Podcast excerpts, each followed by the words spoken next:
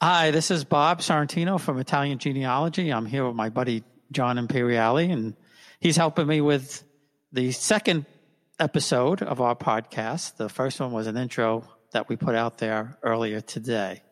So, John, how's everything? Everything is good, Bob. It's good to finally see you. Yes, yeah, we're working on a few bugs here. so, right. so uh, as you know, this is all about Italian genealogy. So, the first question I have for for you, and I probably should know this since we've been friends a long time, but are all your grandparents Italian or from Italy? Yes. Yeah. Well, four of them are are Italian, and uh, they were born here in the United States, but they're of all Italian descent. Right. So, unlike me, your grandparents were born in the United States. My grandparents were all born in Italy. Oh, okay. Yeah. So th- that's a big difference. And I, I, even had I even had some aunts and uncles that were born in Italy too. Okay. Well, my great, I think it's the great great grandfather, came here as a young boy uh, right after the Civil War. So he arrived around 1865, plus or minus.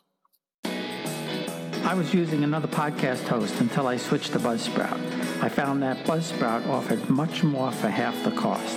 For example, better access to get your podcast on directories such as Apple and Spotify, better tools to embed your podcast, and a free website.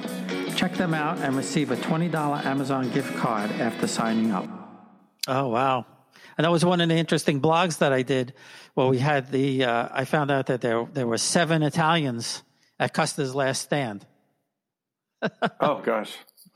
But they all uh, lived, no, right? actually, the only one who lived was the bugler, who they sent oh, okay. to go get help. Right. Oh, oh, wow. And and he wound up yeah, being yeah. around for quite a long time. So yeah. Um. So so they they arrived there. So they arrived before the the the main.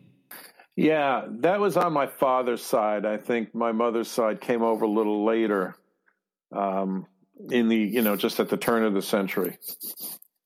But yeah, definitely my, my on my father's side, my great great grandfather came well before I think the you know the the big wave.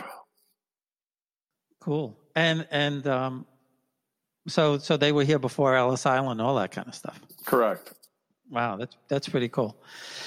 Um, so where did they locate? Well, they all settled in Brooklyn, New York in, in one place or another, but that's where the family, both sides, they they lived there for a long time, and up until till recently, you know, we've had family there, so uh, everyone's now moved away from Brooklyn, but uh, you know, we're we're all from Brooklyn. All right, yeah, we're all from Queens. The, the, the uh, actually actually Manhattan when they first came over, and then they wound up in in Queens. But my father was born in Scotch Plains, New Jersey, for some odd oh, reason. Gosh. I don't I don't know why. Well, how that happened? Yeah. Well, whether it was Brooklyn or Queens or the Lower East Side, East New York, you know, other than being separated by the river, you know, that's very close. You walk across the Brooklyn Bridge into Lower Manhattan, so you know, again, it's it's uh, good proximity. Each everything has proximity. Right, and I think you also had an interesting story about um, your uh, grandfather, right, in World War One. I? I did, I did. Um, we found uh, news clips. My father was drafted. My grandfather was drafted. He was in his twenties, his mid twenties. Uh, so that and that would be old for a draft. Uh, so he was drafted, and of course he was sent uh, you know, he was a doughboy, so he was sent to France. And he was reported KIA, killed in action, in one of the the Brooklyn, um, the local Brooklyn papers in the morning edition. Well, you can imagine how that was received by the rest of the family, and uh, I guess uh, you know some inquiries were made, and there was a retraction in the afternoon edition, and he was uh, reported as wounded uh, in action, and he in fact received the uh, the Purple Heart for wounds, uh, you know, in combat in, in, France. Wow, that's something. Yeah. Well, it's a good thing. Uh, we, I want to be talking to you right now. I wouldn't be here now, that's for sure. So my next question is: um, Does have you or anyone in your immediate family done a DNA test or thinking about it? Yeah, yeah. My sister did the test, and um, it came back actually uh, with the predominance of our ancestry as much, if not more, French than Italian. I think the Italian blend like Italian Greek, but there was a predominance of French uh, hereditary there. And in fact, she found a Marie Antoinette Imperiale dating back to the 1700s um, in in the Naples area. So it looks like on my father's side, the Imperiale side, that they were mostly in that that Naples area. And of course, you know, back in the 1400s, the late 1400s, you know, the French king, king come rolling through uh, Italy and uh, you know went down the the east uh, or whether we be the west coast of Italy, and uh, you know right through Naples. So uh, you know it's highly likely there was a lot of canoodling going around between the local peasant ladies and the uh, and the soldiers. So it, it's quite possible how that all that name came to be. With though us our family staying in Italy. Well, Imperiale is one of the noble families of Naples. I mean, there are plenty, uh, yeah. and I think I think I have one floating around back in there someplace. I'll have to uh, do my ancestry and type in Imperiale, see if your sister comes up. She might. You never know. Yeah, yeah, but I guess the the inheritance all ran out by the time it got to you know got to me. Yeah, me too. Unfortunately, no no castles, no treasure, and you know, well, no manor. I mean, some of our stuff is still there that I know about. We just don't wow. we just don't own it anymore. So, um, but hopefully in April, yeah, right. in April we're going to go see a couple of them. So we'll oh, we'll see what happens. That's good. Uh, so I know because we're friends. Obviously, you're mm-hmm. an avid reader of the Italian genealogy blog. So, yeah. what specifically, what topics do you do you enjoy the most? Well, I um, what piqued my interest was the uh, the surname origins, and and the, that series that you were doing on the surnames, what what it meant, where they came from.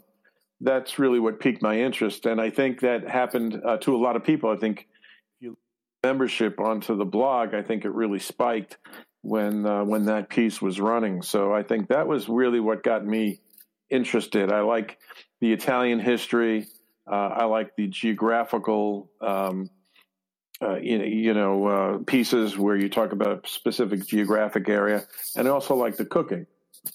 I like recipes. Yeah, I, I I'd like to get some more recipes in there. I, you know, I had my family recipes. I've been trying to, well, not trying to, but in fact, been keeping to recipes that are original to the family. And I'm, I'm hoping when I go over there, I'm going to be able to squeeze some out from the Italians. Yeah, yeah, that's good. some real well, recipes. that's right. That's right. The un, well, they're probably unwritten, so you'll have to squeeze them out. Uh, but was also interesting though is connecting the Italian to the American also. So uh, honoring the veterans, the Italian veterans, the Italian American veterans was uh, was very good. I thought. Yeah, thanks. And, and, I enjoyed doing that one. And that was that was spurred by the the video that my um, my cousin's grandson did, where he talked about being on the ship in World War II and South Pacific and getting lost, yeah, and all of that.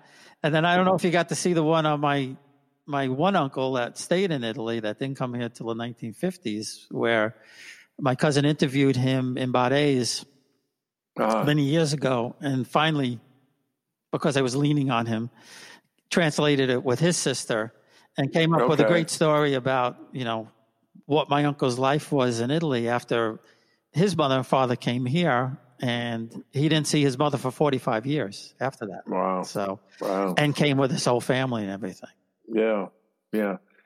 Well, it's interesting that you talk about Barese because my grandmother on my mother's side used to call the spiral, the thin spiral Italian sausage, and I, and I, I never knew why. She used to call it Barese sausage. Really? So maybe there's some connection, um, you know, going further back. Um, but maybe they created that that long spirally sausage. Well, we called it we, and that was everybody's favorite. We called it civelette, and and oh. the, the you can't get it with lamb anymore, but it but they used to oh, wow. used to be lamb uh, cheese and parsley. And, wow. Okay. And uh, in the backyard, my uncles would be grilling that from morning morning till night. You get on Yeah, yeah. you would get online with your roll, get your sausage, and get on the back Yep. of the line while you were eating the first sandwich to get the second Yeah, sandwich. yeah, yeah. Uh-huh. No, it's that's good that we. I love to make my sauces and peppers with that, although I don't always do that. But um, that was old family recipe. Yeah. All right. Well, thanks, John. I appreciate that, and uh, Sure. I'll be putting this together over the next couple of days, so you can listen to Yeah. hear how good we sound together. Excellent. Yeah, no, I think it's a good idea. It's a good format. Good luck with it, and um, waiting to see uh, many more podcasts. All right. Thanks a lot. Okay, signing off. right. Catch you later. Bye now. Bye.